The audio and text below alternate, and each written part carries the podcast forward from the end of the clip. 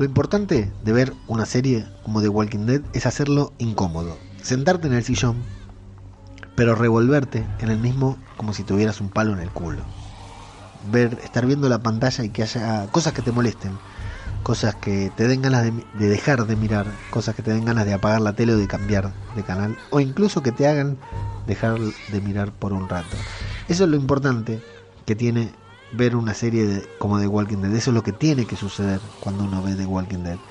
Y eso es lo que yo creo que está sucediendo nuevamente, sobre todo con algo, con una de las escenas de este episodio en el que en teoría no ha sucedido nada, pero sin embargo dejó mucho, mucho para analizar. Esto es Zombie, cultura popular. Otro podcast sobre The Walking Dead.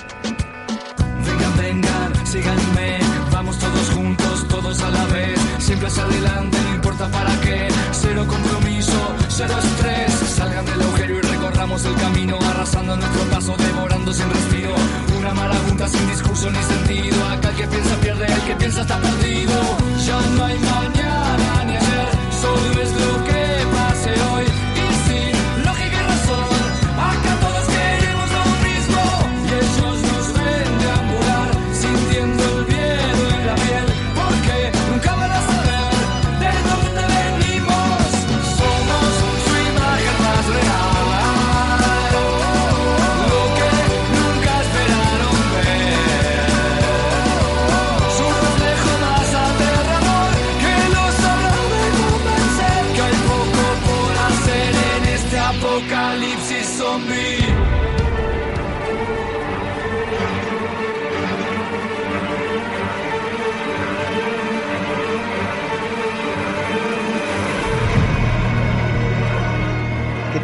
Amigos, sean bienvenidos a una nueva entrega de Zombie, Cultura Popular, el podcast de Radio de Babel en el que hablamos sobre nuestra serie favorita, hablamos sobre The Walking Dead, esta serie de zombies que tanto, tanto nos gusta desde hace tanto tiempo.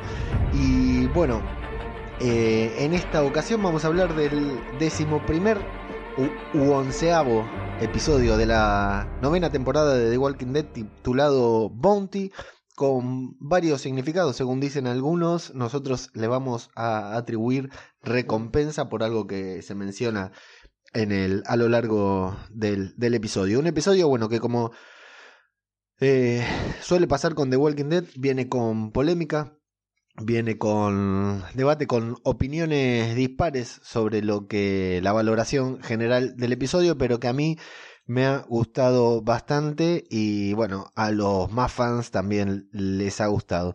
Sí, lo que me sorprendí bastante cuando hacía el resumen, ¿no? En el segundo visionado que hago del episodio y casi un tercero que hice en esta ocasión, eh, me sorprendí de la cantidad de apuntes, de la cantidad de de cosas que fuimos tomando nota en el momento, la cantidad de, notas que fui tomando a lo largo del episodio, en un episodio que aparentemente no ha pasado tanto, según lo que podemos decir, según la, las valoraciones generales, un episodio en el que habitualmente solemos decir que es de transición, y sin embargo eh, pasó bastante más, bastante más de, de lo que creemos, si bien no fue un un episodio explosivo. Pero bueno, decíamos Bounty, el episodio número 11 de la novena temporada de The Walking Dead, recompensa, nos vamos a meter directamente a analizarlo. Antes, para los que se conectan por primera vez a esto, esto es Zombie. Cultura Popular es un podcast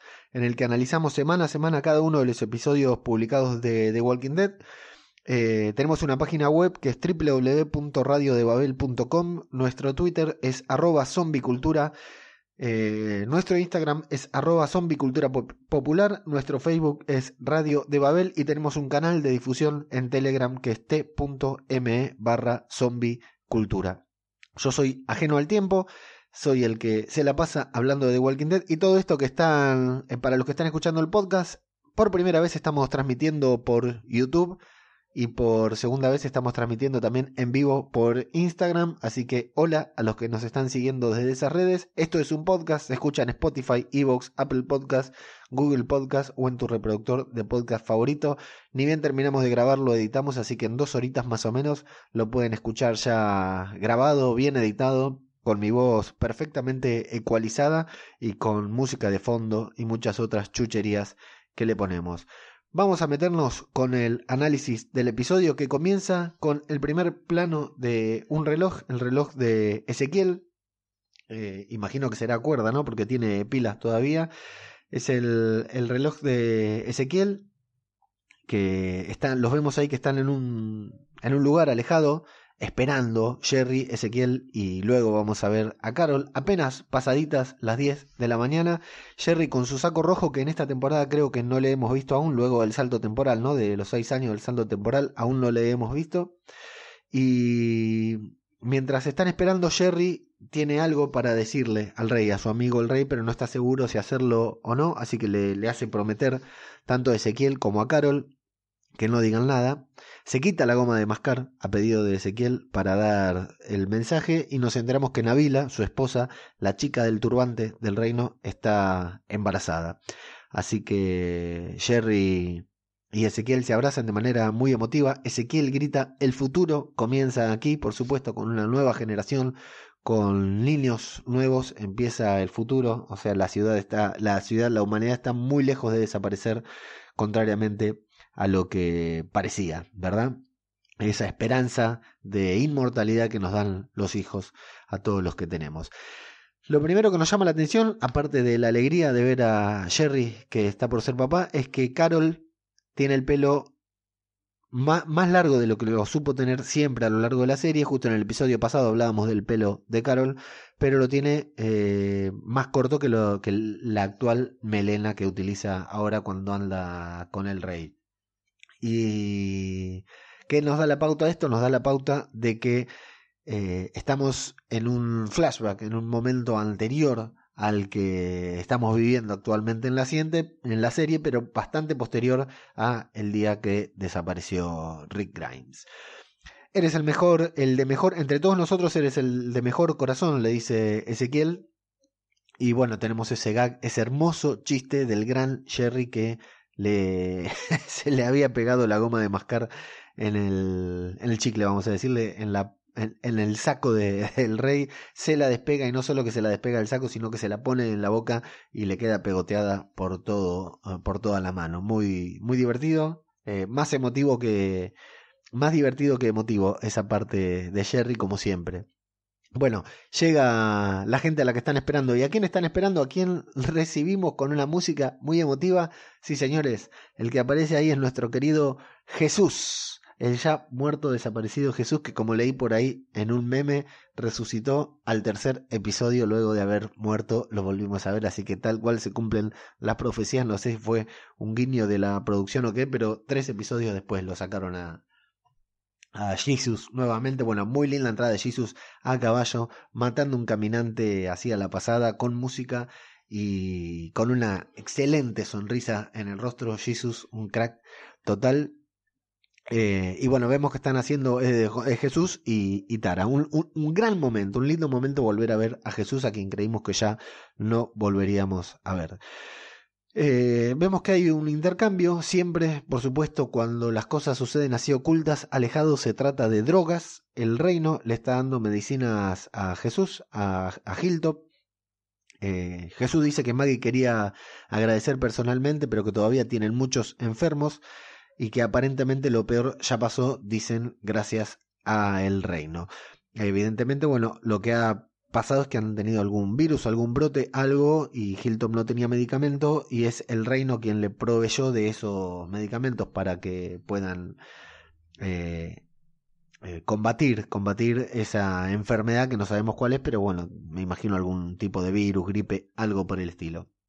Eh, lo peor ya pasó, dicen, sí, gracias, gracias al reino, agrega Tara, y creo que es Carol la que dice, y a ustedes también, Sí, fue Carol, a ustedes también. Fue una sorpresa verlos, le dice. Habla de Alexandría, entonces nos dejan claro algo que hasta el momento no era así, eh, que Tara estaba, con, estaba en Alejandría. Y Tara dice, bueno, sí, vos estás sorprendida, pero no vas a estar no tan sorprendida como lo va a estar Millón cuando se dé cuenta de que no voy a volver a vivir a Alejandría. Ellos también se sorprenden. Dice, sí, me fui de Alejandría con más provisiones de las que el Consejo me había autorizado, así que no, no voy a volver. Y dice algo que, la verdad, no lo llegué a descifrar. Dice, sé por qué creen que Alejandría no pudo ayudar a mi familia. No sé de qué familia habla. La verdad que no, no sé ah, si se si habla de sus amigos, si Tara habría en todo este tiempo formado una nueva familia, la verdad que no lo entiendo. Si habla de Hilltop, la verdad que no sé porque Tara estaba haciendo, eh, según lo que cuentan, estaba viviendo en Alejandría, así que no, no tiene sentido lo que, lo que le entiendo, pero bueno, eh, ya alguien nos lo informará. Alguno de los otros podcasts de The Walking Dead, espero, tendrá la certeza sobre a qué se refería Tara, o si no, nos lo enteraremos cuando nos vayan eh, descifrando esta incógnita que nos van planteando a lo largo de, toda esta temporada. Eh, bueno, antes de irme tomé algo más, le dice Tara. Millón lo había dejado por ahí tirado. Es el manuscrito, eso que Millón con tanto esfuerzo ha pedido Rick. No ha pedido Rick, pero porque a ella se le había ocurrido y, Rick le dio, le dio luz verde, se puso a, a, a redactar, que es el acuerdo entre las comunidades. Vemos que Alejandría, Hilltop y Oceanside eh, no, todavía no lo vemos porque eso lo van a ver después. Se lo entregan a Ezequiel y le dicen que Maggie no aprecia mucho a Millón en este momento y pensamos que él, que Ezequiel, podría cuidarlo mejor. O sea, que las cosas entre Maggie y Alejandría, Maggie y Millón ya están mal en ese momento. Todavía no sabemos qué pasó, pero sabemos que viene desde hace bastante tiempo. Ezequiel dice que él no renunció a la idea de lo que eso significa, de lo que ese acuerdo significa, de lo que Rick Grimes quería para las comunidades y que algún día las comunidades volverán a unirse por algo más que sobrevivir y los líderes lo firmarán para comenzar de nuevo como si todos fueran una sola comunidad. Muy lindo la frase Ezequiel y que mientras tanto será un honor para él cuidarlo. Se, se despiden, se van. ¿Será esta la última vez que vemos a Jesús o tendremos algún que otro flashback? Yo opino que vamos a tener más flashback. No sé si, si lo veremos a Jesús, pero todavía tienen muchas cosas que contarnos de lo que pasa en, en Alejandría. Eh, despliegan el manuscrito para verlo, que es un hermoso papel cartón muy grande, escrito muy prolijo, que tiene una frase que dijo Rick eh, en el inicio de la octava temporada, cuando están todos reunidos, que van a hacer ese, ese asalto, ese ataque al santuario con las armas que nunca entendimos qué querían hacer, que les disparaban los cristales, antes cuando comienza, están reunidos en un descampado y Rick está dando la charla motivacional al estilo Corazón Valiente y el manuscrito tiene una frase Imagino que ya estará por internet ahí traducido. Yo no lo pude encontrar hoy, pero se puede leer bastante así que estaría bueno saber exactamente lo que dice, pero una de las frases que dice al principio es sobre lo que Rick, esa frase que Rick había dicho en, en ese primer episodio de la octava temporada, en la premier de la octava temporada. Y bueno, y ahí vemos Oceanside, Alejandría, eh, Hilltop y por último vemos que está el santuario. Pero eso lo vemos cuando vuelven al presente, porque regresan al presente mirando el manuscrito. Ezequiel sigue mirando el manuscrito, está en su sala, en el teatro ese que tenía, en donde estaba él con Shiva. Eh, Diana o Diana le, le, avisa a Ezequiel que, lo, que, que, en cinco minutos tienen que salir y recién ahí es cuando se devela que también estaba el espacio para que el santuario firmara el acuerdo. Mientras se preparan, hablan de una manada de alces, están preparando para partir en el reino, van con una misión, hablan de una manada de alces que vieron por ahí y que la quieren cazar para la feria. Recordemos que están eh, armando la feria, esta feria en la que pretenden unir a todas las comunidades y hacer algo más que solamente sobrevivir como hacen habitualmente. Hablan con hablan de la manada de alces que quieren cazar y hablan también de anticiparse a una horda de caminantes a la que llamaron Alfred, una horda que también anda, está por ahí caminando cerca de los alces, tienen más o menos una hora de diferencia entre donde están los alces y donde están los, los caminantes que los pueden poner en riesgo la, la misión.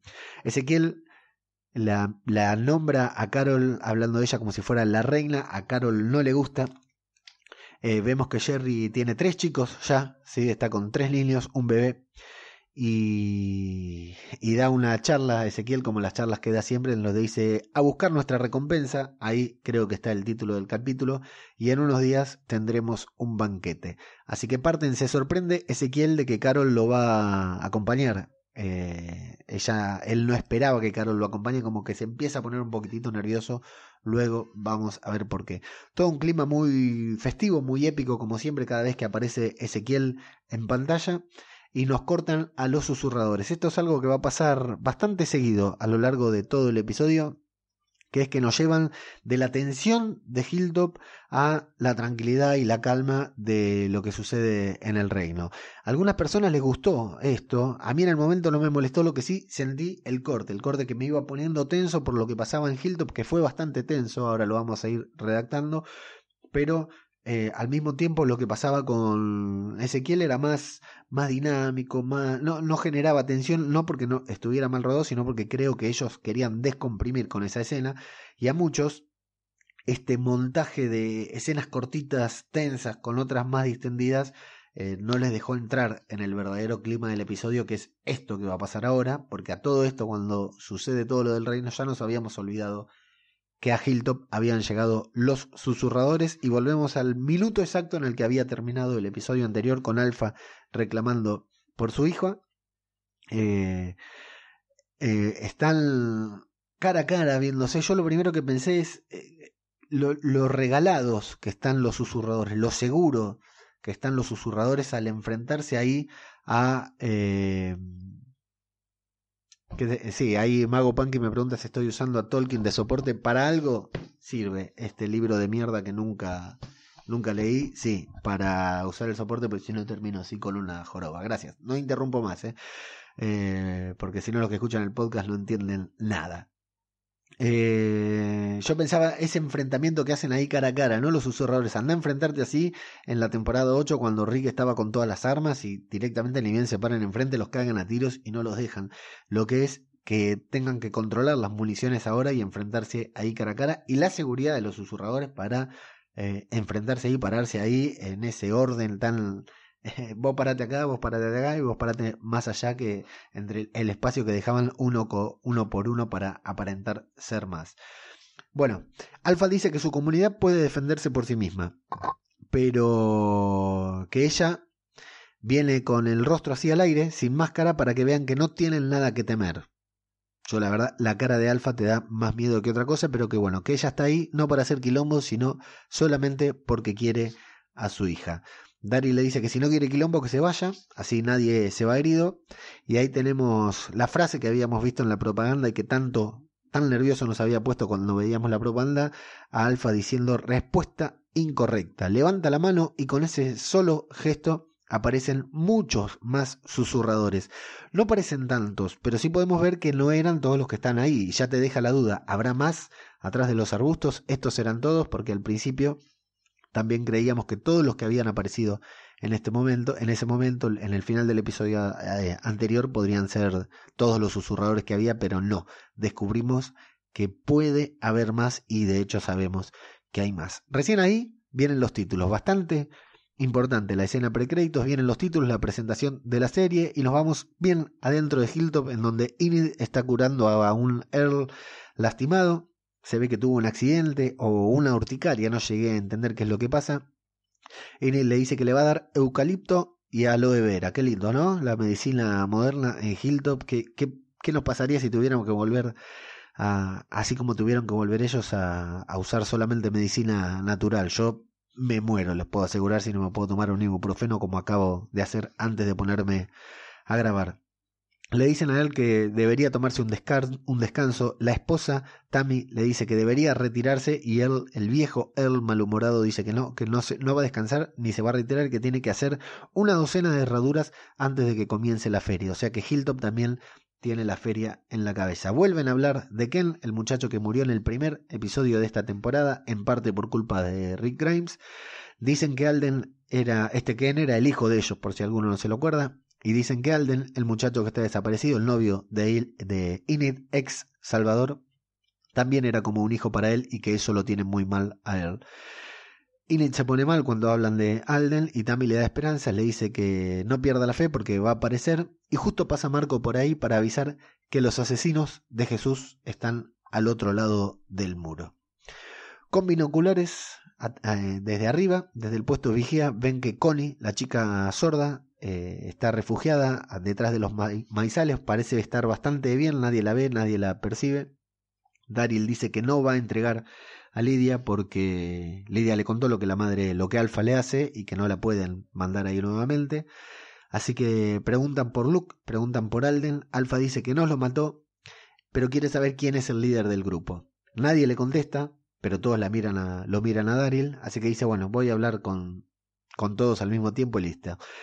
Alfa dice, su gente entró en nuestro territorio y no hubo conflicto. Recordemos la primera aparición de los susurradores cuando decían, eh, están, en donde no les pertenece, están en, un lugar en donde no pertenecen. Su gente entró en nuestro territorio y no hubo conflicto, dice Alfa. Su gente mató a nuestra gente y no habrá conflicto. Bueno, convengamos con que ellos mataron a Judith, o sea que podríamos decir que estamos casi empatados. Me cansé de hablar, tráiganme a mi hija, o sí, va a haber conflicto entonces. Todos los, los, susurradores ahí, es muy linda la toma de Alfa hablando y todos los susurradores parados detrás de, de Alfa. La verdad me gustó mucho ese plano con Alfa en primer, en primer plano y todos los susurradores por detrás que les podemos ver la cara, no los gestos, pero sí las máscaras. Daryl dice que nadie toque a la chica. Eh, Henry se pone nervioso cuando lo ve bajar de, de la torre. Le dice, no, no podemos entregar. Le dice, no la vamos a entregar. Y dicen, ¿a dónde vas entonces? Bueno, ella ya terminó de hablar, pero yo todavía tengo cosas para decir, así que sale a lo macho para hablar cara a cara con Alfa. Nos vamos al reino en donde, por medio de una elipsis, nos enteramos que la cacería dio buen resultado, que se están yendo con los alces, tienen una hora para que los alcance la horda Alfred, y Ezequiel le pide a Carol que se vaya con todos para cuidar la, la cacería, para cuidar el botín, la recompensa, y que él tiene una pequeña misión adicional porque necesitan algo para la feria. El tema es que le quiere ocultar, a Carol no le quiere decir por qué. Se pone nervioso, Carol le dice, ¿por qué estás asustado? Él dice, pero yo no estoy asustado, Henry, esta es la cara de un hombre que está asustado y Jerry le dice, eh, prefiero no, no hacer comentarios. Así que ahí Carol lo aprieta, le dice, bueno, decime realmente qué es lo que querés hacer, qué es lo que vas a hacer. Carol se pone nerviosa, Carol es una persona que no le gusta que la boludeen demasiado.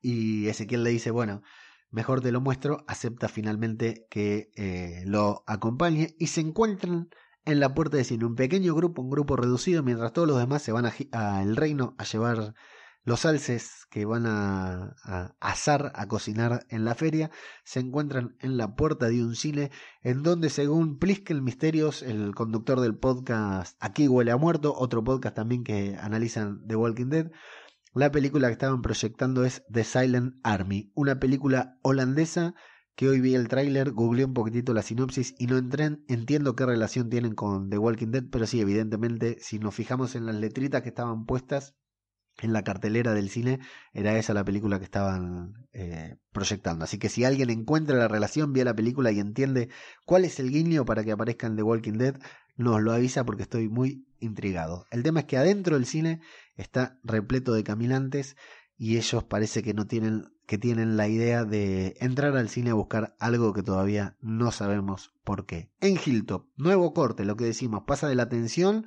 a algo súper relajado. Eh, en este caso de algo relajado a súper tenso. Sale Daryl cara a cara a hablar con Alfa. Alfa cuando lo ve manda a traer a Luke y a Alden mientras Connie observa detrás de los maizales. No te la vamos a dar, le dice Daryl, y tenemos suficiente fuego, le dice algo así como armas, como municiones, algo por el estilo, para terminar con todos.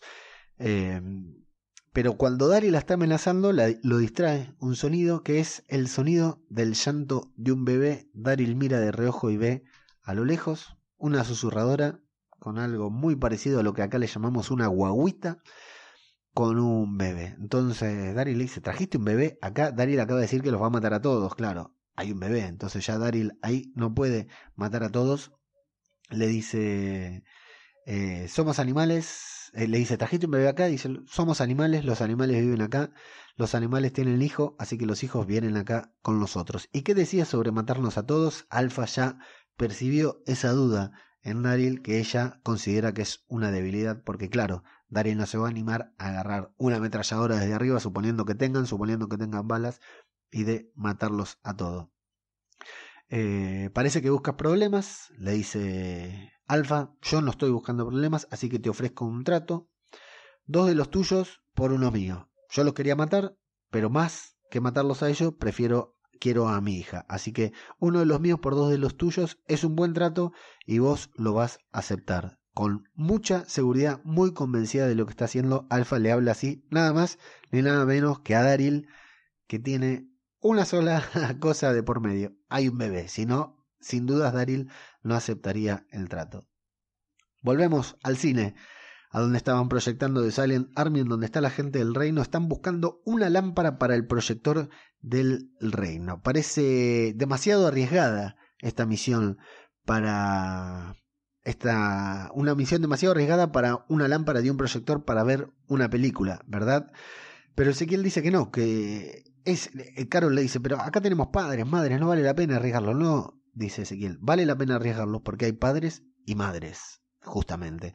Dice, a Henry le gustaban mucho las noches de cine y hace cinco años que se nos quemó la lámpara, hace cinco años que no podemos ver una película y realmente Ezequiel está enloquecido por hacerlo. Ezequiel quiere hacer eso.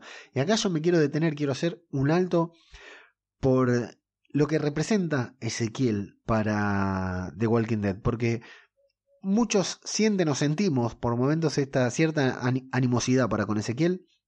Y Ezequiel es el tipo que ve más allá. Ezequiel es el tipo que pasa la vista por, por encima de los caminantes. Ezequiel siempre está pensando en el futuro. Y, y acá luego vamos a hacer un paralelo, digamos, con lo que es Henry, al que todo el mundo, cada capítulo que pasa de The Walking Dead, todo el mundo está eh, acusando a Henry, eh, no le perdonan que sea adolescente, no le perdonan que sea un romántico, no le perdonan que tenga ilusión, no le perdonan que tenga fe con Henry. Pero claro, Henry es hijo de Ezequiel. Imagínense el contraste que hay entre Ezequiel y Carol, las caras que hace Carol cada vez que Ezequiel le dice algo, y sin embargo Ezequiel tiene todo ese romanticismo para la vida, incluso después del apocalipsis zombie. ¿Qué dice Ezequiel? Ezequiel organizó la feria para unir a las comunidades y dice, una feria tiene que mostrar cosas extravagantes, una feria tiene que mostrar algo raro, algo más que la mujer barbuda, por ejemplo. Ezequiel quiere mostrarle su primer película a los niños y lograr de esa manera que todas las comunidades que vayan a la feria vean su primera película y que se les grabe en el corazón. Claro, hay chicos que nunca vieron una película. Eh, dice, si esto, si logramos que vean esto y que se les grabe en el corazón, van a luchar por preservar este vínculo entre comunidades y se van a olvidar de que lo único que nos une en este momento es sobrevivir. Realmente van a pelear por algo más, van a pelear por disfrutar. Eh, y le grita a, a, Jerry, le damos el don de la alegría y la amistad duradera y Jerry dice que él se imagina a, a sus hijos viendo su primer película y ¡boom! que le va a volar la cabeza, claro. Para nosotros es algo normal, normal pero imagínense para esta gente que, que vive así lo que representaría eh, ver una película y están ahí a, a, 20 metros de donde está la solución. Entonces, bueno, eh, Carol acepta a regañadiente porque no está muy convencida de lo que dice Ezequiel. Sin embargo, para mí las fundamentaciones que da Ezequiel son enormes y aunque el plan parezca una pavada, lo banco a mil a Ezequiel por querer por arriesgar su propia vida, porque está él, no manda una comitiva, arriesgar su propia vida para cumplir esta misión. Ponen play en un radiograbador, empieza a sonar una música funky, todo el reino, todos los que están ahí, incluso Diane, que es bastante seria, están moviendo la cabeza al ritmo de la música. Con esa música van atrayendo, van desviando a los susurradores, a los, no, susurradores, no, a los caminantes, tal como Eugene quiso hacer en el santuario y de ahí los van sacando del cine. Carol los mira como no entendiendo nada, no entiende qué hace con esa gente, no entiende qué les pasa por la cabeza, cómo pueden tomarse las cosas tan liviano. Y me encanta a Jerry haciendo playback, cantando y mirándole a los ojos a Carol mientras le canta, me parece sensacional. Y sí vemos el universo paralelo en el que siempre, incluso cuando estaban los salvadores, en el que siempre vivió la gente del reino. Entran al cine, a primera vista no encuentran la lámpara, aparece un caminante con una extraña marca en la cabeza que está re buena y se encuentra con una máquina de pochoclos, de palomitas, que está puesta para que los caminantes no puedan salir justamente de la sala del cine, pero algunos pasan por abajo y se abren la cabeza sensacional. Esa parte sangriento. Así que desde ahí tienen que ir cuidando para cuando salen los caminantes. Y cuando están ahí, encuentran la sala de proyección en donde evidentemente tiene que estar la lámpara que están buscando y lo mandan a Jerry y a Diane a hacerlo. Ezequiel dice algo así como ataque cobra lo que tienen que hacer. Hilltop, nuevamente tensión, nuevamente nervios. Mientras están dialogando ahí, aparecen caminantes, caminantes en serio, muertos realmente que están caminando.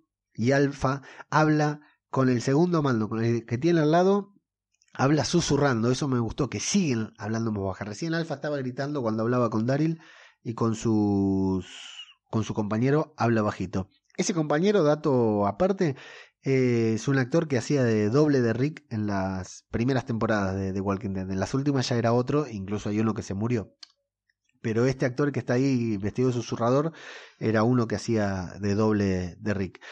Eh, Alfa se enoja porque dice demasiada conversación. Y el caminante le dice, bueno, ¿querés que el susurrador le dice, ¿querés que los desviemos? Y dice, no, manténganlos por ahí hasta ver qué pasa con esto, manténganlos por ahora lejos de los prisioneros, lejos de Luke y de Alden. Luke y Alden justamente que están ahí cautivos, ya le sacaron la máscara, ya sabemos todos que están ahí, se miran sin entender nada y Luke mientras mira ve que Connie está escondida en los maizales y por medio del lenguaje de señas le avisa que vienen los muertes los muertos. Eh, lo cual nos pone en, consideración, claro, Connie está mirando ahí a la acción y no se hubiera enterado que de un costado le están avanzando los caminantes si Luke no le escucha y ya nos da una idea, luego lo vamos a ver más, nos da una idea de cómo puede, cómo hace Connie para sobrevivir en el apocalipsis, lo difícil que le resulta a ella. Eh, bueno, y ahí me gustó también que la, la, seguridad con la que se manejan, que dicen, bueno, Uh, vinieron caminantes. En, en, otro momento hubiéramos visto que salen corriendo, que van a matarlos y esto dice, ¿qué hacemos? ¿Los desviamos? No, vamos a tenerlos por acá y los tienen por ahí dando vueltas. Sensacional lo que hacen los susurradores con los caminantes. Sensacional verlo, verlo ahí a plena luz del día.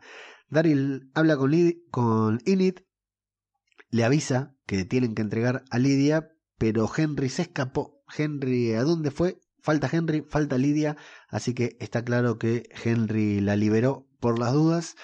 Eh, mucha gente puteando a Henry, la verdad que es completamente comprensible lo que hace Henry. Yo la verdad no entiendo la animosidad que tienen como contra él. Me parece un personaje absolutamente coherente. Bueno, no encuentran a ninguno de los dos por ningún lado. Eh, Daryl hace que perro, no el perro, que perro busque a Henry, lo rastree. Y afuera vemos a los caminantes caminando en círculos, haciendo círculos, ayudados por susurradores, evidentemente, los vemos, si se fijan, están ahí atrás, caminando siempre en círculos, y escuchamos el bebé que empieza a llorar más fuerte, que no deja de llorar. Y son muy buenas ahí las caras de Alden y de Luke, que a pesar de estar con cuchillo, amordazados y todas, en unas caras de desesperación terribles porque están más preocupados por la vida de ese bebé al que se acercan los caminantes y que no hace silencio que por su propia vida. No pueden desviar del todo, controlar de todo a los caminantes, los susurradores, porque el bebé llora y por supuesto atrae, lo atrae a los muertos que avanzan hacia ellos. Y lo que sí vemos, que es terrible, es a la madre, a la madre susurradora, que intenta hacerlo callar al bebé y no puede. Y le vemos atrás de la máscara, la escuchamos también la respiración, todo. Detrás de la máscara le vemos los gestos, la boca, los ojos de desesperación. Eso la verdad que es ese momento fue increíble, como nos hicieron sentir lo que sentía esa madre y la desesperación que empezamos a sentir también nosotros en ese momento. A través de la máscara vemos que parece que le pide clemencia a Alfa, pero esta, Alfa le hace un gesto como diciendo, vos sabés lo que tenés que hacer. Así que la madre, después de intentar calmarlo un poco, de ver que los caminantes se acercan, agarra a su bebé, lo apoya en el piso y se va. Yo quedé eh, casi al, borde de un infarto en ese momento, porque estaba seguro que ese bebé eh, pasaba a mejor vida o a peor vida, digamos. Estaba seguro que ese bebé, por cómo nos estaban presentando los susurradores, por la oscuridad, la tensión con lo que nos estaban mostrando los susurradores desde que empezaron, no hubiera dudado un segundo de que ese bebé se lo iban a comer los caminantes. Lo dejan ahí en el piso, vemos la desesperación de Alden que le grita a Alfa, el bebé. eh, y no se queda quieto a pesar de que lo están amenazando con un cuchillo. Y Alfa le dice, vivir con los muertos significa vivir en silencio. Y si la madre no lo puede callar, los muertos son quienes van a callarlo. Selección natural, dice Alfa al final, pero bueno, de selección natural nada. Ahí estás entregando a un bebé, Alfa querida. Perro y Daryl descubren que Henry escapó. Eh, parece que Daryl no conocía ese túnel que conocíamos todos, me llama la atención, porque por ahí se han escapado Maggie, si no me equivoco, en algún momento con Sasha, pero claro, en ese momento que Maggie y Sasha se escaparon, Daryl se refugió abajo, en donde ahora es la prisión, que antes era una especie de granero. ¿Se acuerdan que casi hay un combate ahí abajo? Eh, pero bueno, me sorprende que Daryl no conociera ese pasadizo que descubre Perro tranquilamente. Así que, bueno, están por ahí. Daryl se quiere ir a, a rastrearlo, pero Adi, la chica con la que Henry había coqueteado cuando salieron por ahí con sus amigos de Hilton y luego quedó preso, Adi le dice que ella sabe, ella cree saber a dónde fue Henry. Así que Enid dice, yo lo voy a buscar, tiene onda conmigo, yo le caigo bien, puedo llegar a convencerlo. Y justo en este momento se escuchan gritos desde el muro y Daryl entonces acepta que vaya Enid a buscar a Henry y él quedarse a ver qué es lo que está pasando. Volvemos afuera, los caminantes van hacia el bebé, están ahí nomás, no sé si vieron la, diferencia, la distancia entre los caminantes y, y, el bebé, estaba ahí nomás. Los caminantes van hacia el bebé, no hay forma de que ese bebé se quede quieto, vemos los ojos de Alden y de Luke que están desesperados, Luke le avisa a Connie con lenguaje de señas que hay un bebé ahí para que lo rescate. Así que Connie cuando ve el bebé y ve los caminantes cerca no lo duda ni por un segundo, ni por un segundo el hecho de ser sorda le hace dar miedo, le hace dudar sobre lo que tiene que hacer, sale con la gomera, le da uno en el ojo, a otro le da una patada para alejarlo del bebé, agarra al bebé y sale corriendo mientras vemos que dos susurradores la empiezan a perseguir con cuchillo. Y lo más importante que vemos eh, bueno, Connie se, esconde en los maizales nuevamente. Lo más importante que vemos es a Alfa y al que estaba con ella, que se miran de reojo, eh, como diciendo, saltó la ficha, ¿ves? Les importa más la vida de un bebé que no conocen que la propia vida. Acá es importante para para destacar la diferencia entre un grupo y otro. A mí me, gustó mucho esto, porque tenemos a los susurradores que, a Alfa que le hace una seña a la madre diciendo, primero que llevaron un bebé ahí, no lo dejaron en algún refugio que pudieran tener, o evitaron llevar a esa mujer al conflicto. Vemos a Alfa que le dice a, le hace seña a esta madre diciéndole, bueno, o déjalo, o ya sabe, o te van a comer los caminantes a vos, ya sabes lo que tenés que hacer. Vemos a la madre que renuncia a su hijo dejándolo en el piso por no poder hacerlo callar y la vemos alejarse de su bebé y ver que los caminantes se, acercan hacia él. Eh, vemos a todos los susurradores alrededor que no les afecta que vayan a comer un bebé y como contraste vemos a Luke y Alden con un cuchillo en el cuello eh, desesperados porque salen al bebé. A Connie, que estaba protegida, estaba oculta, nadie la encontraba, desesperada por salvar un bebé. De adentro, a la gente del muro, eh, golpeando las chapas para atraer la atención de los caminantes para que no vayan hacia el bebé. Todos están preocupados por el bebé. Y eso lo que vemos es que Alfa junto al otro ven que es una debilidad. Lo que para nosotros es correcto, está bien, es una debilidad en el grupo. Eh, bueno, la parte en que Connie se mete adentro de los maizales y se cierra el sonido con lo que ella supuestamente está escuchando es espectacular, porque te da una sensación de claustrofobia, una sensación de que en cualquier momento le va a ella ve hacia adelante y no puede escuchar lo que sucede a los costados o atrás. Entonces, mientras está viendo o se está enfrentando un caminante, tranquilamente la podría interceptar otro. Es sumamente desesperante ese momento en que nos ponen el audio de lo que supuestamente está escuchando Connie, que intenta mantener a salvo al bebé entre los maizales. En el cine Jerry comienza a operar para sacar eh, la lámpara del proyector. Dice que es muy delicado por la fragilidad porque tiene un aceite que le puede quemar la mano. En el grupo de Telegram del chiringuito donde hablamos sobre The Walking Dead hubo un debate muy grande sobre por qué Jerry usa guantes de látex para eh, sacar la lámpara del proyector y por qué tiene que atender a los pacientes sin guantes de látex, la utilización de los guantes de látex, y es muy cierto, hay un debate larguísimo se armó sobre eso, porque debatimos las cosas importantes, por supuesto. Bueno, Jerry comienza a sacar el, foco con mucha delicadeza. Mientras tanto, Ezequiel le dice a Carol que su misión secreta tiene otra misión secreta. Quiere sacar una de las vitrinas en donde al día de hoy todavía se exhiben los afiches de las películas y se lo quiere llevar al reino para exhibir ahí el manuscrito que tiene pensado que todas las comunidades firmen durante la feria, el acuerdo entre comunidades. A Carol le llama la atención porque Carol habló personalmente con Millón, se acuerdan que estaban enojadas, que estaban resentidas entre ellos, que Millón sonrió al ver a Carol, pero que Carol no sonrió al ver a Millón. Eh, Millón quiere, Carol sabe que Millón no va a ir, sin embargo, Ezequiel le pregunta a Ezequiel si él sabe algo que ella no, porque Ezequiel está convencido que la gente de Alejandría va a estar en la feria.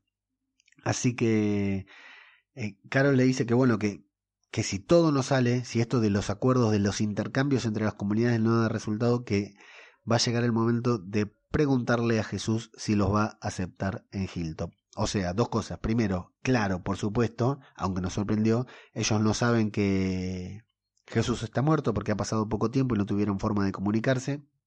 Y eh, Carol está evaluando la posibilidad de que el reino tenga que abandonar, la gente del reino tenga que abandonar el reino e irse a vivir a Hilltop. Entonces están pensando en pedirle permiso a Jesús. Pero el rey le dice, ¿qué lugar va a haber mejor que el reino para nosotros? Es optimista y dice, bueno, yo entiendo que todo puede salir mal, que nos puede ir mal, que la feria puede salir mal, que nos podemos quedar sin, sin provisiones, sin nada y podemos tener que irnos a Hilltop, pero también existe la posibilidad de que todo salga bien. Ezequiel nunca pierde el optimismo y sin embargo sigue sonriendo. Malas noticias, la horda se acerca, el radiograbador dejó de funcionar así que ya no pueden distraerlo, los caminantes que estaban adentro de la sala están por soltarse y por atacarlos, logran quitar, Jerry logra quitar la lámpara, la embolsa en unas burbujas para que no se rompa, pero se le cae cuando los ataca un caminante y la vuelven a perder.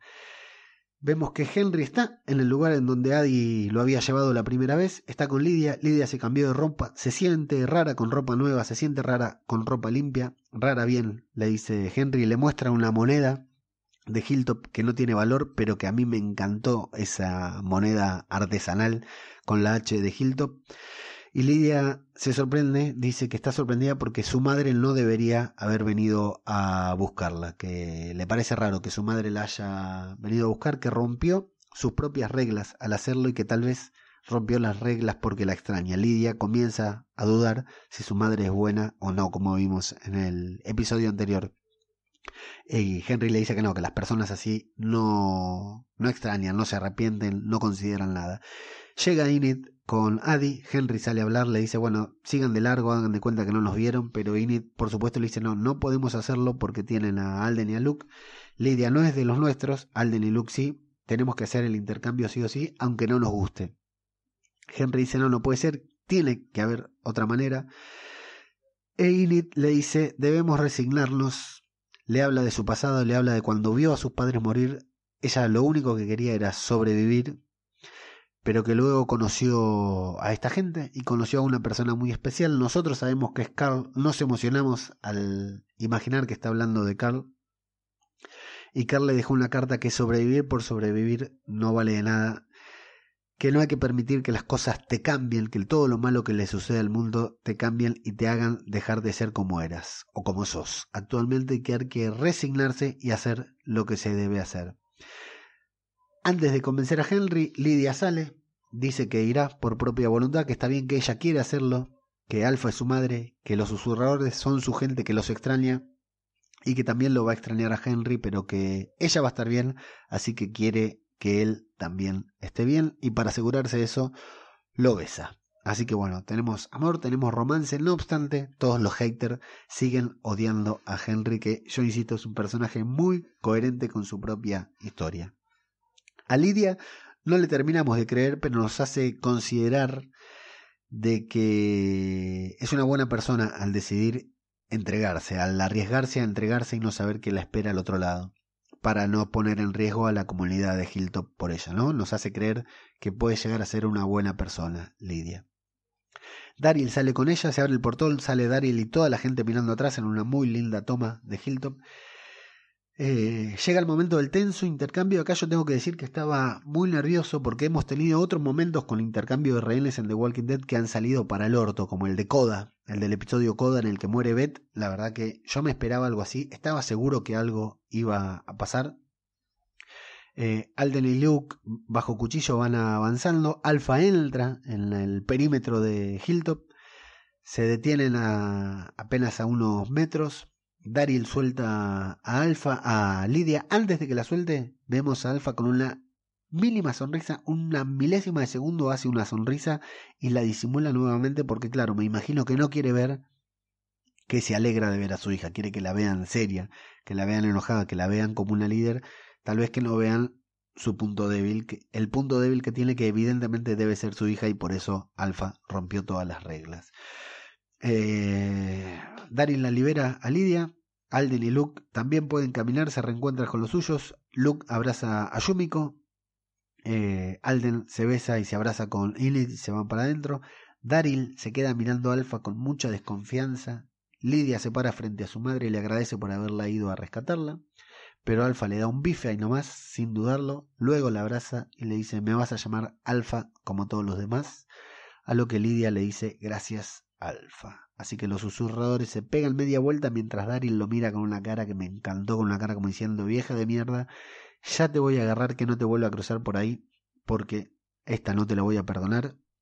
Se cierran las puertas, se retiran los susurradores, los vemos retirarse, vemos que los de Hilltop entran y cierran la puerta, y sí, aunque parezca mentira, el intercambio terminó y terminó bien, no pasó nada. Sorprendente, a mí me dejó totalmente sorprendido el intercambio porque estaba seguro que alguien iba a morir, que algo iba a pasar o que se iba a dilatar hasta el episodio siguiente.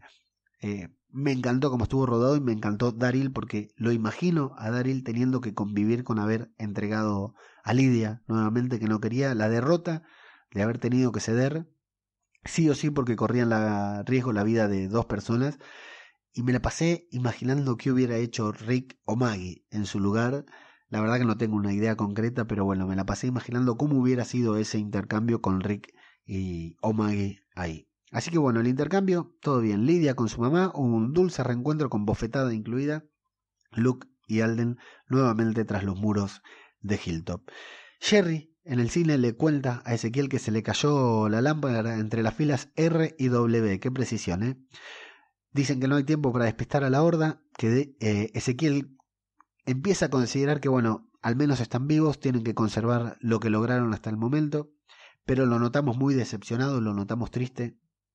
Así que Carol interviene diciendo, autodenominándose como la reina, dice, mi opinión de reina no cuenta, así que dice que tienen que quedarse a luchar por lo que vinieron y plantean un ataque cobra también. Escuchamos la música y vemos una escena que debería ser tensa, pero no lo es, no lo es, porque no pretenden que sea tensa, sino pretenden que sea una escena con onda, con buena vibra, mientras se van caminando caminantes, pretenden que nos muestren el optimismo con el que la gente del reino trabaja, ese mundo paralelo en el que viene esa felicidad con la que viven incluso en un mundo post-apocalíptico. Así que damos por hecho por la elipsis, por las cámaras lentas y por las lindas tomas de que van a lograr su cometido y que nadie va a salir herido. Los vemos retirarse a caballo, obtuvieron todo lo que tenían. Ezequiel le agradece a Carol por haberlo apoyado. Hablan sobre Henry, dicen que lo extraña mucho, que está, pero que está seguro con Daryl, ni se imaginan lo seguro que está con Daryl Henry. Y eh, Ezequiel dice, bueno, ya con la vitrina estaba conforme, ahora me voy mucho más contento todavía. Carol le hace un comentario nuevamente eh, como intentando bajarlo a la tierra, Ezequiel que siempre vive en esa nube de pedos. Y Ezequiel le dice, está bien, pero tal vez no perdamos por un tiempo. Le dice Ezequiel, tal vez no nos toque perder, ya hemos perdido bastante, capaz que por un tiempo no nos toca perder. Dice Ezequiel, Carlos le dice, bueno, sí es cierto, eso puede ser, puede ser que no perdamos por un tiempo. Pero justo en ese momento nos muestran la parte de atrás de un letrero que tiene pintado una especie de persona sin cabeza, ¿sí? Como una cruz, pero con dos patas, parece. Eh, yo visualizo como el logo de Clarín, el diario argentino, pero sin cabeza, así que me imagino que es una persona. Y esa señal pintada ahí justo en el momento en que Ezequiel dice tal vez no nos toque perder por un tiempo, me imagino, me imagino nomás que es un mal augurio. Henry está entrenando con su palo a lo Morgal. Daryl le pasa por al lado caminando muy cerquita de Henry. Si no quería hablarle a Henry, ¿para qué pasa tan cerca? No, ni siquiera, si se fijan, ni siquiera por el sendero, va, va pisando el pasto. Henry detiene su práctica y le dice a, a bueno, entiendo por qué teníamos que hacerlo, pero eso no quiere decir que estuviera bien. Y Daryl dice, sí, tienes razón, la verdad que no está bien. Bueno, entonces, ¿qué vamos a hacer con esto? Nada, nos vamos a resignar, le dice Daryl. Henry le dice, bueno, sí, eso es lo que me dijo Enid, pero yo no puedo aceptarlo. Vi las cicatrices en tu, en tu espalda, así que vos sabés bien a dónde la estamos mandando a ella. ¿Cómo podés vivir con eso? Le dice Henry a Daryl. Lo juzga, en realidad, lo está juzgando a Daryl cuando nosotros que conocemos a Daryl sabemos que tiene que vivir con mucha mierda, que Daryl tuvo que hacer mucha mierda y sin embargo sigue adelante por él, por los suyos, por quien fuera. Así que Daryl se acerca y le dice, Simples palabras, a veces el mundo es una mierda y uno se resigna porque es lo único que puedes hacer. Ahí Henry le habla de Alejandría, de Alexandría, le dice, eh, yo sé cómo ayudaste en Alejandría, sé lo que hiciste cuando las cosas estaban mal, y Daryl le dice, no, no lo sabes, no sabes absolutamente nada. Hoy hice lo que tenía que hacer, todos lo hicimos, así que bancandela, y Henry lo vemos que se queda, pero que se queda mal, que no se la banca. Más misterio sobre lo que pasó en Alejandría porque Daryl no quiere hablar y Henry dice que él sabe cuánto y cómo ayudó Daryl allí. Así que bueno, eso nos iremos. Tengo muchas ganas de ver Alejandría en el próximo episodio. Nos queda un cierre musical en el episodio, porque termina con música a pesar de haber sido un episodio bastante tenso en todo lo que a Hilton confiere. Viene un cierre musical en el que vemos a Ezequiel encuadrando la constitución y exhibiéndola a Henry, a Jerry, perdón, que logra encender el proyector, eh, se ilumina toda la sala y un Jerry muy feliz con pulgares muy arriba. El cine ha vuelto a la Tierra eh, después del apocalipsis en el reino. Vemos a Magna y a los suyos bebiendo, pero a Connie un poco preocupada, apesadumbrada, aunque no sabemos, no entendemos tal vez por qué. Alden e Init que se acuestan, a Tammy y a él cuidando al bebé, justo que al principio del episodio hablaban de haber perdido a Ken. La vila duerme mientras Jerry hace dormir al bebé y Henry, que no puede conciliar el sueño, y se levanta. Daryl también está dormitando afuera sentado en una escalera, evidentemente tampoco puede descansar bien. Adi se acerca a Daryl, lo despierta de su ensoñación y le dice que encontró una nota de Henry. Daryl la lee, se va, Connie se va en medio de la noche, Daryl con ballesta y todo, Connie lo ve irse, se levanta corriendo, le, le pregunta dónde va todo, escribiéndole una notita, ¿no? Eh, Daryl le cuenta que va, se va con a buscar a Henry, que le había dejado una nota que decía que no podía resignarse y que había ido a buscarla. Connie le dice que ella va a ir con él, Daryl no quiere, finalmente Connie lo, lo convence diciéndole que ella tampoco puede resignarse. ¿Por qué a Connie le afecta tanto lo de Lidia?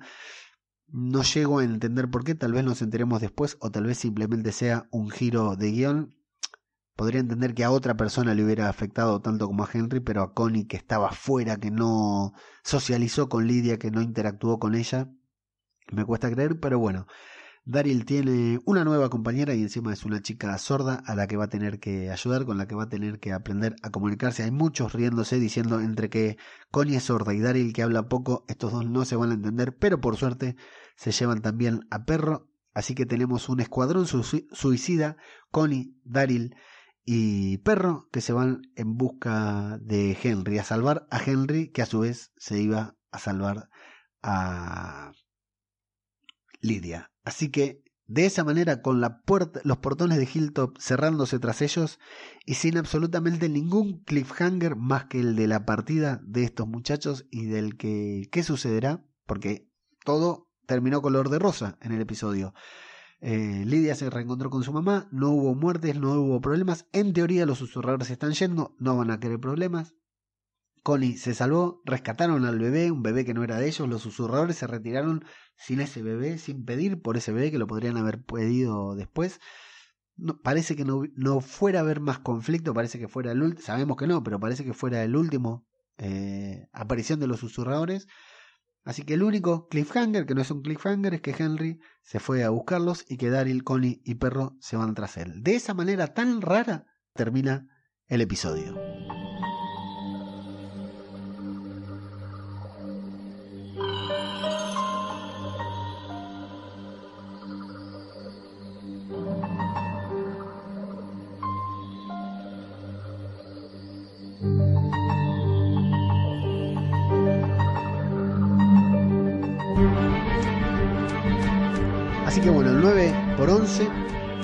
Dead Bounty recompensa.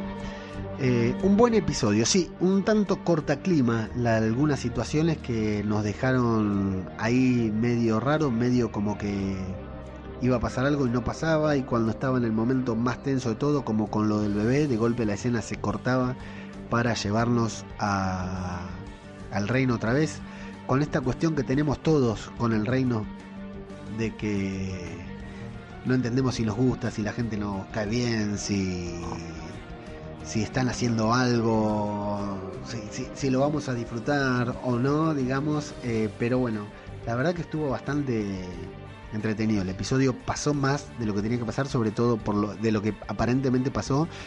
Y yo lo que rescato, como siempre, de un episodio de The Walking Dead es que nos haga sentir tensión, digamos, que es una serie de terror, de suspenso, qué sé yo, no sé qué tipo de serie. Es una serie dramática, claro. Una serie con zombies. En teoría una serie con zombies tiene que producirnos algo de terror. Bueno, yo lo que rescato de The Walking Dead es que esta temporada, esta novena temporada de The Walking Dead, en todos los capítulos tiene una escena que al menos nos hace sentir incómodo, que al menos nos hace revolvernos en la silla y sentirnos mal. ¿Podría haber sido mejor? Sí, seguro. Hoy hablábamos y decía Plisken del podcast Aquí huele a muerto, que también analizan The Walking Dead, y Plisken decía que en caso de que se hubieran animado a, que los caminantes muerdan al bebé, la serie hubiera pasado a la historia como la serie con más huevos de la historia. Y sí es cierto, yo estaba seguro que a ese bebé se lo comían. Me iba a doler en el arma, seguramente iba a cerrar los ojos, me iba, iba a mirar para otro lado, tal vez iba a llorar, tal vez iba a gritar y despertar a toda mi familia. Pero la verdad es que hubiera sido una obra maestra. Esta serie empezó, ya quedó viejo porque estamos hablando de hace nueve años atrás, pero esta serie empezó diciendo que la primera escena de la serie es la de, de Rick Grimes, el protagonista, que sheriff vestido de policía, o sea, un policía pegándole un tiro a una nena que caminaba con un osito de peluche en la mano. Está bien, era zombie, es un detalle eso, pero en pocos lados, en pocos series, películas se habían animado a mostrarnos un zombie muerto y encima a un policía que le mete un balazo a la frente de movida. Es la primera escena del primer capítulo de Walking Dead empezó a lo grande y eso ya nos marcó lo que iba a ser la serie para el resto de la vida, digamos, lo que durara la serie, lo que iba a ser, que siempre íbamos a tener algo y bueno, tuvo, tuvo de todo, ¿no? Eh, desde eso a los batazos de Negan, a, los protagonistas, pero con ese primer disparo a una nena por parte de un sheriff, por parte de un policía vestido de policía en un mundo de apocalipsis, eh, la serie nos lo marcaba, dejaba, marcaba su huella. Pisaba fuerte para decir, esto es de Walking Dead, muchacho, al que no se la banca, que no tiene estómago, que no lo mire más. Y si se hubieran morfado este bebé, si los caminantes se hubieran mordido a este bebé, hubiera sido una cagada, hubiéramos estado recaliente. Yo lo puteé la semana pasada, hace un par de capítulos, porque mató a un perro, pero a nivel de serie hubiera sido maravilloso. No obstante, bueno, decidieron que el bebé se mantuviera vivo. Eh, se deci decidieron que el bebé se mantuviera vivo. Eh, está bien, o sea, estuvo bien la escena. Por lo menos nos produjo tensión. Por lo menos estuvimos sin saber qué era lo que iba a pasar con ese bebé en ese momento. Eso es para destacar que todos dudáramos sobre lo que pasaría, la verdad que The Walking Dead haya logrado hacer hacernos sentir eso mientras estaban haciéndolo, eh, realmente me parecía una obra maestra. Y toda la tensión, toda la charla entre ellos, todo el momento del intercambio, también fue tenso. Todo el momento del intercambio entre eh, Lidia y los sobrevivientes, y Luke y Alden, también nos hicieron preocuparnos, porque sabíamos que algo podía llegar a salir mal. ¿A qué jugó este capítulo? Jugó a subvertir las expectativas. O sea, todos teníamos la expectativa de que algo iba a pasar y a no pasar nada. A eso es a lo que jugó este episodio. No sé si, si me queda claro. O sea, yo estaba seguro que en el intercambio algo iba a pasar, que alguna tensión iba a tener. Cuando Alfa le da el cachetazo a Lidia, yo creí que Daryl, ni siquiera lo enfocaron a él, no tenían pensado que Daryl reaccione, pero yo pensé que Daryl no iba a permitir eso, que ahí Daryl se iba a meter y iba a decir, bueno, agárrenlo. Rick le hubiera dicho, bueno, en ese momento, en el momento que se concreta el intercambio, ahora si hubieran puesto a disparar, algo hubieran hecho, algún plano hubieran tenido, los hubieran emboscado por atrás, algo hubieran tenido. A lo que jugó The Walking Dead en este, en este eh, episodio fue a subvertir las expectativas, a decir, bueno, vos creías que iba a pasar esto, mira, no pasó. ¿Creías que adentro del cine iba a pasar algo? No pasó. ¿Creías que con el bebé iba a pasar algo? No pasó. ¿Creías que iba a haber quilombo? Te tuve dos capítulos con los susurradores en la puerta de Hilltop. ¿Creías que iba ibas a pasar algo?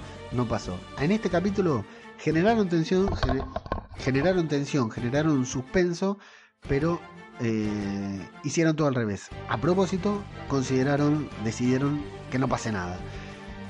Mientras tanto, mientras nos iban convenciendo de que algo iba a pasar, nos mantuvieron expectantes, con mucho miedo, con mucho riesgo y con mucha expectativa. Y eso fue lo más interesante del episodio. Por supuesto, todo lo que tiene que ver con los susurradores me pareció sensacional. Todo, ¿eh? desde la puesta en escena, desde cómo estaban. Porque aparte, Hilton, ya lo tuiteé en estos días un par de veces Hilton me parece una locación maravillosa. Es tan grande, tan, tan amplio. Ahora que, hicieron los cultivos afuera, que eh, prolongaron el, territorio, me parece, les da tanto juego para filmar. Y estaban todos los susurradores ahí dispuestos. ¿Cuándo se van? ¿Cuándo vinieron? El plano desde arriba, desde el momento en que se retiran los los susurradores que, que termina el intercambio, me pareció increíble. Realmente eh, visualmente me encanta Hilltop, la escena de los maizales que no sé si, generó tanto nervio, tanta tensión como pretendía, me pareció sensacional cómo jugaron a que a, cerrarnos los oídos a nosotros tal como escucha Connie, eso me pareció muy bueno, muy interesante.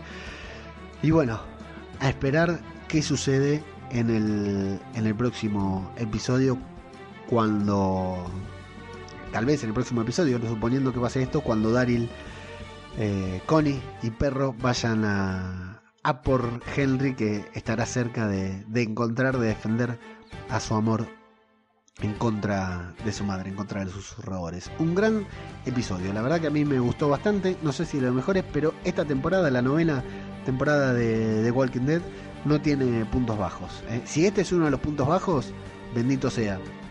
Pensemos que en otra temporada con Gimple a cargo capaz que nos metían todo un episodio de, esta aventurita del reino en el cine. Y al menos lo utilizaron para eh, sembrar un poquitito de, distensión nerviosa en el momento en que estaba sucediendo todo lo importante en Hilton. Así están las cosas. Pero esta, esta es mi opinión del episodio y a mí lo que me interesa mucho es saber qué opinaron ustedes. Así que vamos a leer los comentarios que nos dejaron en Evox en el episodio pasado.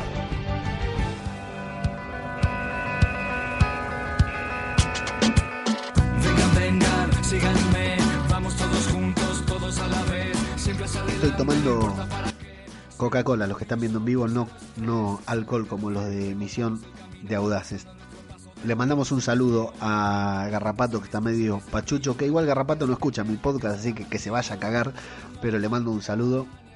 Vamos a tener que esperar a los audaces para saber qué opinaron del capítulo y bueno, pedir disculpas a todos los que están escuchando, me olvidé de arrancar con esto. Eh, teníamos que grabar ayer, pero bueno, fue el cumpleaños de Luca, mi hijo que cumplió 8 años, así que estábamos de reunión y no daba para ponerme a grabar acá en medio de todos. Bueno, tenemos encuesta en Twitter, la encuesta de Twitter. Preguntamos si les había gustado o no el episodio. El 64% respondió me encantó, el 19% respondió mazo, el 8% respondió que no le gustó y el 9% preguntó en qué canal pasaban The Walking Dead, que es la opción siempre que pongo en broma para que todos puedan responder. También tenemos una encuesta en Instagram en donde el 65% respondió que sí, que les había gustado el episodio. Así que bastantes pocos haters y un 8.5 es la puntuación que tiene hasta el momento en IMDB. El episodio votaron 1365 personas nada más. Y en los comentarios del 9x10, en los comentarios de Omega del programa pasado tenemos a Rafa Herrero que comentó Pole porque fue el primero en llegar. Rock and Roll Radio eh, comentó Según porque quedó segundo. Egoitz respondió, qué bonito es el cane corso, no tengo idea a qué te referís, Egoitz, para nada. El cura Legañas que dice, eres el más grande, Leo, no, no, cura, estás equivocado, cometiste un error, el más grande, siempre, siempre, cura, vas a ser vos. Jimmy Jazz, desde Roca Dragón, dice, hola Leo, gran podcast. Gracias por contarnos cosas que se nos pasan a veces por alto. Me uno también al grupo de defensores de Henry. Bien, Jimmy, bien.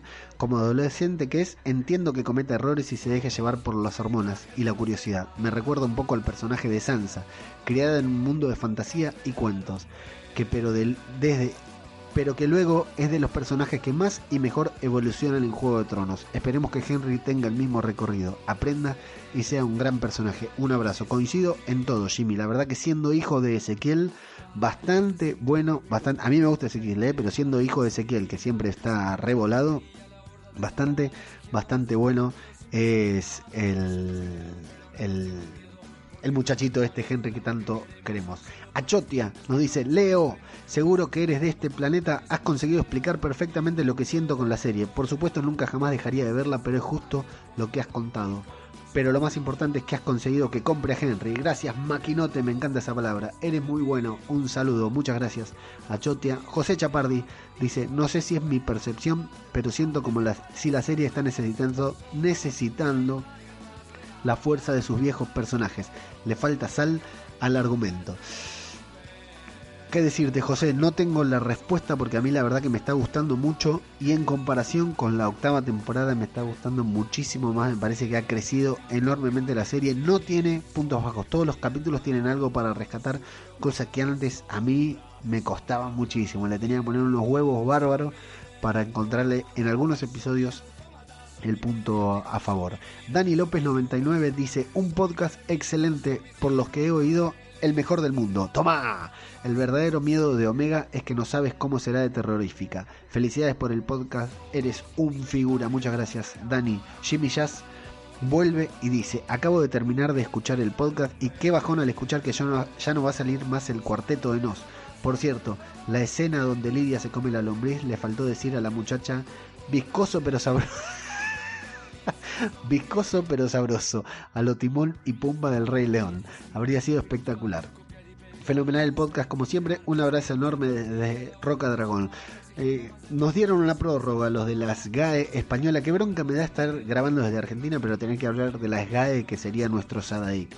Nos dieron prórroga, así que sigue sonando el cuarteto gratis. Por supuesto, no le pagamos un mango. Igual yo lo iba a seguir usando hasta que me dijeran que no lo puedo usar más.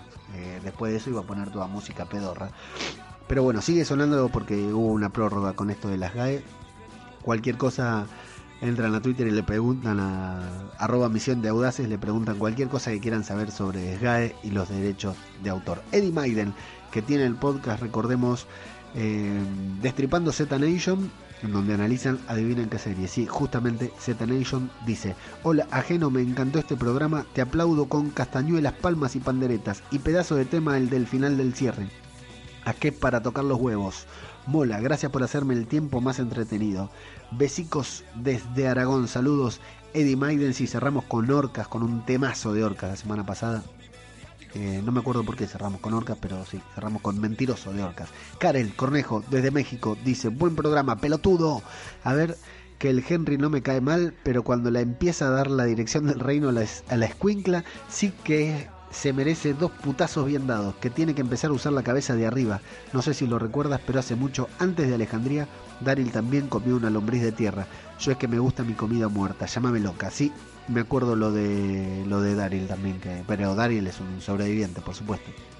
Chuso, recordemos, les recuerdo que Chuso tiene un blog, cineunfinal.blogspot.com, un blog en donde escribe libros sobre zombies eh, y son unas historias espectaculares. ¿eh? Otra que los cliffhangers de, de The Walking Dead. Buen análisis y mejores reflexiones. Los flashbacks de Lidia y Alfa son distorsionadas por el cacao mental que tiene Lidia. Además lo dice ella, os he contado lo que yo creía y quería que hubiera pasado. Obviamente la realidad es otra y me encanta como poco a poco va volviendo a la realidad. Viendo que los cuentos que le contaba su madre se pueden hacer realidad. Mucho me temo que puede haber conflicto y puede que sea porque Lidia no quiere volver a esa vida. Veremos. Un placer escucharte. Un placer leerte, Chupso, siempre. Gracias por escuchar. Gracias por comentar. Un anónimo, un anónimo que dice, grande Leo, saludos desde Madrid, saludos a vos, anónimo. Soriano dice, Leo, pelotudo cabrón, perdona por romperte las pelotas y no saludar de la semana pasada, yo creo que Alfa está muy conseguida. Veremos la semana que viene, pero el impacto de su presentación ahí queda. Bueno, boludo, saludos y gran trabajo como siempre. Gracias a vos, Sorianox, Rafa, Herrero, igual que Plisken. Cómo me parto el culo cuando insultas a cualquiera que te dice judío pelotudo. Es maravilloso. Es cierto, me olvidé de responder los insultos.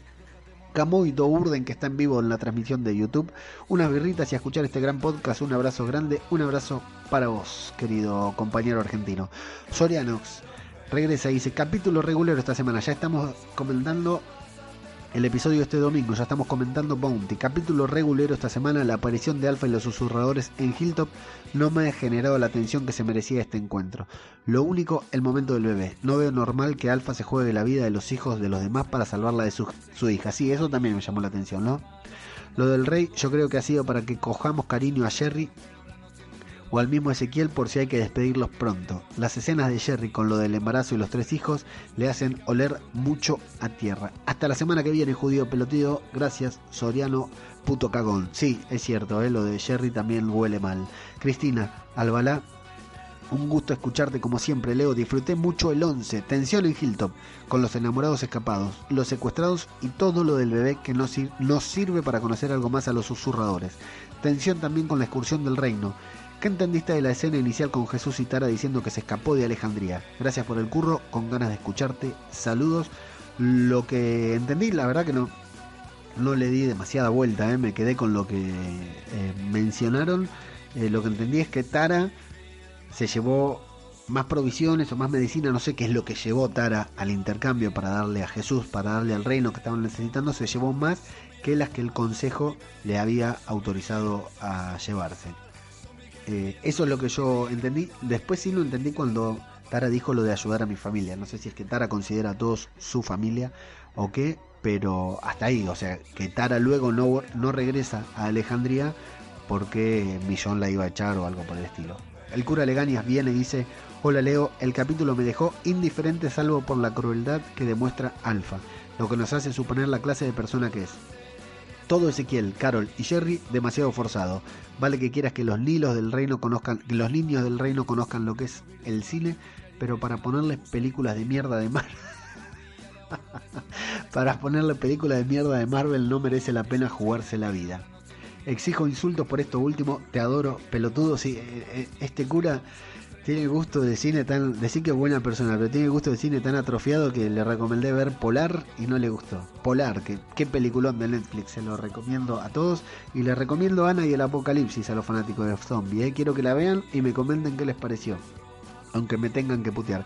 José LPX dice: Leo Maquinote, capítulo muy flojito para mi gusto. Creo que este capítulo, con la muerte de algún personaje, por ejemplo, el novio de Imid o el Flautas cuando hacen el intercambio, habría dejado mejor sabor de boca y acentuado la maldad de Alfa. En ese sentido, los susurradores sin estar rodeados de muertos me pierden toda la fuerza en campo abierto, me dieron penita. Además que las máscaras estaban menos trabajadas, supongo que adrede, y la escenita del bebé me pareció lamentable. Uy, a mí me gustó mucho. ¿eh? Para mí los susurradores han dado un paso atrás con este capítulo, pero confío en que se arregle pronto. Un saludo, gran trabajo con el podcast. Gracias, José. A mí lo del bebé me generó tensión, lo de la muerte sí es cierto, pensé que alguien iba a morir, pero insisto, lo hicieron a propósito, no se les escapó. Quisieron generarnos la atención, la idea de que alguien iba a morir y luego que nos vayamos a casa diciendo al final no murió nadie, qué lindo, esta es una serie romántica. Chicos, yo lo dije una vez, creo que en el primer podcast de Zombie Cultura Popular, no se confíen en esta gente. La gente que hace de Walking Dead no es gente buena, es gente mala, quieren vernos sufrir. Algo malo va a pasar, eso seguro. Sin spoilear, ¿eh? algo malo tiene que pasar, seguro. Y a mí me gustó ver a los susurradores ahí a campo abierto como simples personas y ver que digan, che, loco, una horda, vamos a controlarla. Y se pongan ahí a dar vuelta con los eh, caminantes. Eso me pareció genial, nunca visto. Y creo que el grupo de Hilltop, o Alejandría, o que fuera el grupo, nuestro grupo, el grupo que nosotros seguimos en la serie, debería aprender a controlar las hordas así, porque sería recontra útil. Miren los del reino diciendo, uy, viene la horda. Miren si aprendieran a controlarlos así. Deberían tener un escuadrón de susurradores, entrenar un escuadrón de susurradores a favor de ellos para cuando lo necesitan, porque la verdad es sumamente útil, es revelador. Eh, Achotia dice, Leo, felicidades a tu retoño, me ha chiflado el capítulo, algunas cosas un poco tontería como el cine, pero me lo compensan los zombies. El resto me ha gustado mucho. Daryl, muy bueno, Tara también, y Alfa sin comentarios. Mola muchísimo y me impone solo con la mirada. Gracias por tu trabajo, Leo Maquinote. Un abrazo, gracias a Choti. Así, pero lo del cine tiene el valor romántico que le da Ezequiel, que es todo. O sea, lo, de, lo del cine solamente se puede comprender, solamente se puede aceptar viendo las cosas desde el punto de vista de Ezequiel. El santo varón pasa por acá y dice, parece que al final el mugriento de Daryl por fin pasó por agua y jabón. Con la peste que echaba era imposible que el perro pudiera detectar ningún rastro. Difícil distinguirlo de un susurrador. Pasó tranquilo el santo varón acá a dejarle saludos a Daryl. Y Driobo dice, Alfa y Tara son del club de las Lorzas. ¿Cuántos años de apocalipsis zombie llevan? Deberían estar demacradas. Driobo, tuve que googlear, tuve que investigar el significado de la palabra Lorzas para saber qué significaba ser el club de las Lorzas. Y Lorza, me imagino que es la segunda acepción de la palabra, que quiere decir pliegue de grasa en una parte del cuerpo, especialmente alrededor de la cintura. Y el ejemplo que ponen es, con este bañador se me verán todas las lorzas. y hay una nota en el diccionario que dice, eh, en la segunda acepción, o sea, esta que yo acabo de leer, solo se utiliza en España, por eso yo no la conocía. Damos a creer que Tara y Alfa están gordas, gorditas, sí que deberían estar flacas. Entiendo, Driobo en el Apocalipsis, es cierto, pero también podemos eh, coincidir en que hay muchísima gente pobre, o sea, muchísima gente que come mal, que no come bien, que no se da grandes banquetes, que a pesar de comer mal, a pesar de comer poco, sigue engordando. Tal vez Alfa y tienen problemas de tiroides o algo por el estilo y bueno, no debe ser fácil conseguir el T4 dentro del apocalipsis zombie. Esos son los comentarios que nos dejaron en Evox. Muchas gracias a todos por comentar. Dejen su comentario y así los leo y me quedo afónico en el siguiente episodio. Actualmente por YouTube, aparte de los saludos, Camuido Urdin dice muy bueno el vivo, te salió excelente, gracias, todavía espero que me esté saliendo. Coincido con la tensión que generó el capítulo, dice Pirastec. Felicidades para mí y para mi hijo, gracias. Espero que ya esté dormido, lo dejé ahí en el cuarto con amenaza de que si hablaba lo cagaba patada. Y Camuy dice, estuvo espectacular el capítulo, la escena de la sorda y cómo manejaron el sonido en ese momento me voló la cabeza, alucinante. Sí, a mí me gustó bastante por hacernos poner en el lugar de ella. Estos fueron los comentarios y ¿qué más tenemos que hacer? Ahí está. Saluda que te están viendo. Mira, saluda. ¿Te gusta The Walking Dead? Más o menos. ¿Cuál es tu personaje favorito? Daryl. ¿Te dan miedo los zombies? Sí, un poco. Bueno, te dicen feliz cumpleaños algunos acá porque dije que fue tu cumpleaños. Gracias. Bueno, si vas a servir agua o algo, anda rápido, dale. No. Bueno, chao, anda cerca acá. Ahí está, pasó Luquita, que cumplió 8 años, que vieron no se había dormido. Bueno, teníamos que sortear las entradas. El, en abril se hace la Walking XP, la convención sobre The Walking Dead más importante de Argentina. Chicos, vamos a estar con mi amigo Lucas, arroba Mago Punky, con quien hacemos el podcast cinematográfico de Marvel. Vamos a estar en Walking XP, no solo cubriendo, sino que vamos a estar dando una charla sobre The Walking Dead. Sí, maravilloso. Vamos a estar arriba en el escenario hablando, haciendo esto, haciendo lo que estoy ahora. Nada más ni nada menos que esto, pero un poco mejor vestido y más afeitado.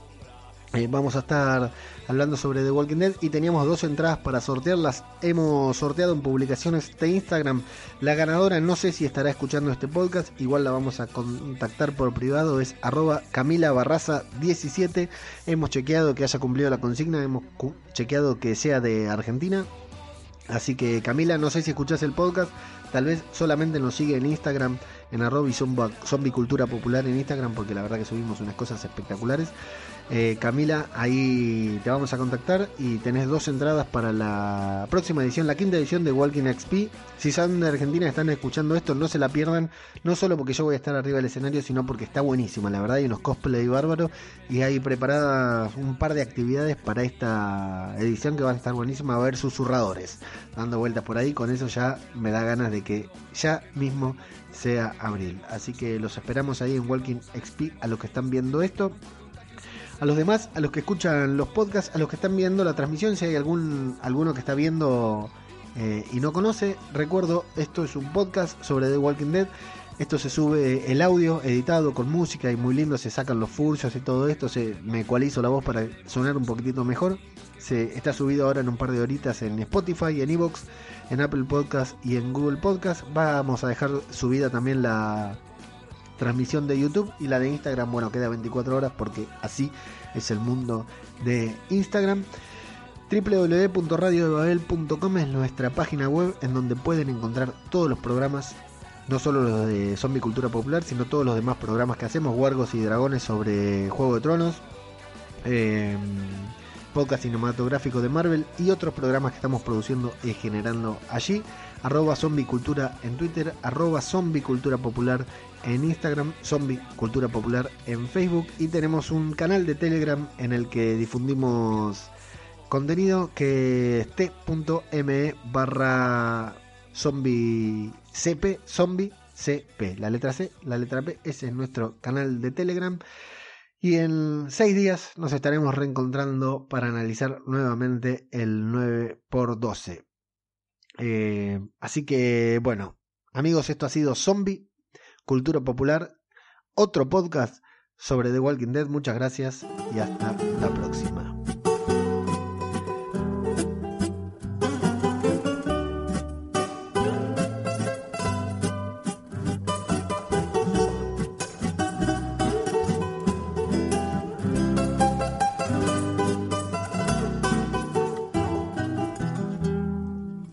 Mozo sirvo otra copa de caña doble y en vaso grande. Pa' ver si aquella china que se me ha ido puedo olvidarla. Era una buena moza de ojazo negro y de buenas carnes. Una morocha de esa que en este barrio no ha visto nadie. Su voz era tan dulce que era la envidia de los jilgueros. Sus trenzas eran negras, mucho más negras que la sabache. El color de la noche se vestiría y se enlutase. Y a su boquita fresca la perfumaba una flor del aire.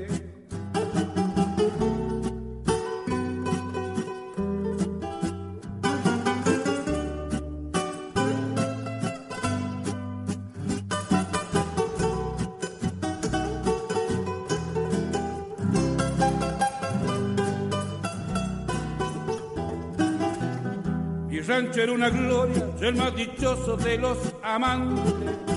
Y yo no di un hijito pa' que la dicha se desbordase. Lo bueno dura poco cuando una tarde llegué del campo con unas ansias locas de llegar pronto pa' tomar mate.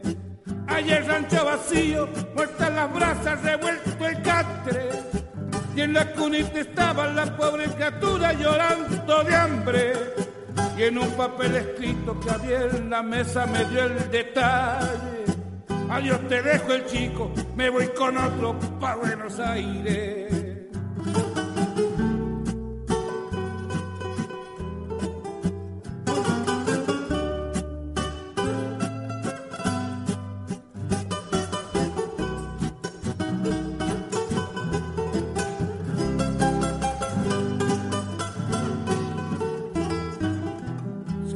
Achicó la vista como si el cuerpo se me cortase.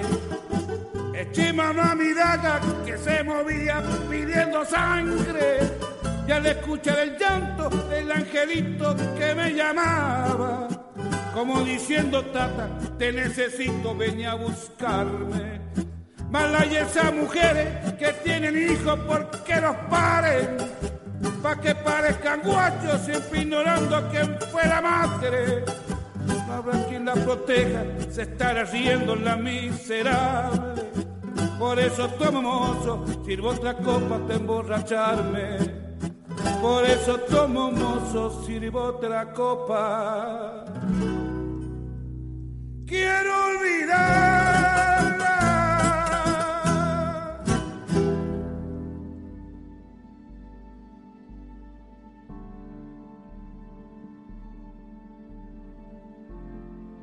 Bueno, acá estamos nuevamente. Eh, llegamos a la sección del spoiler. La, la semana pasada el único que la escuchó fue el curita. Cura Legaña, te mando un saludo. Como no. No me estoy. Intento no spoilearme la serie. eh, les hacemos un, un breve repaso por lo que pudimos ver en los avances. Porque estoy tratando de, a menos que me lo tope, no buscar los spoilers, así que no tengo demasiado para decir. Hay algunas cosas que se saben que van a suceder. eh, pero vamos a hablar sobre los avances, sobre lo que va a pasar en el próximo episodio. Finalmente conoceremos a Beta, este personaje que yo no conozco porque ya saben que voy leyendo los cómics a medida que las cosas suceden en la serie. Aún no he llegado a lo que son los susurradores. En el lo conoceremos a Beta finalmente, que es un personaje que parece que promete mucho más incluso de lo que está prometiendo Alfa, de lo que nos está dando Alfa. Veremos conflicto, nos iremos a Alejandría nuevamente y veremos, al parecer, que sí, hay alguien de Alejandría, aparentemente un cura tuerto, que tiene contactos con eh, con el rey, entonces por eso el rey está tan seguro y esa persona es quien intenta convencer por todos los medios a Millón de que ceda en su actitud de mierda para con el resto de las comunidades. Y bueno, la feria que será el final de la temporada, ya sabemos cómo, no me, no me animo a decir cómo va a terminar, pero bueno, hay que hacer el prode. Creo que fue Seriéfago que puso un prode para que hagamos en el grupo de The Walking Dead del chiringuito y puso una so- sola opción. Necesitamos poder completar varios casilleros al mismo tiempo porque no será solamente un personaje el que se despida de The Walking Dead en esta temporada. Vamos a ver qué tal lo hacen porque si lo hacen bien, si lo hacen bien puede ser un episodio histórico. Amigos, estos son los, entre comillas, spoilers de The Walking Dead para el episodio que viene. Los estaremos escuchando próximamente. Los quiero a todos.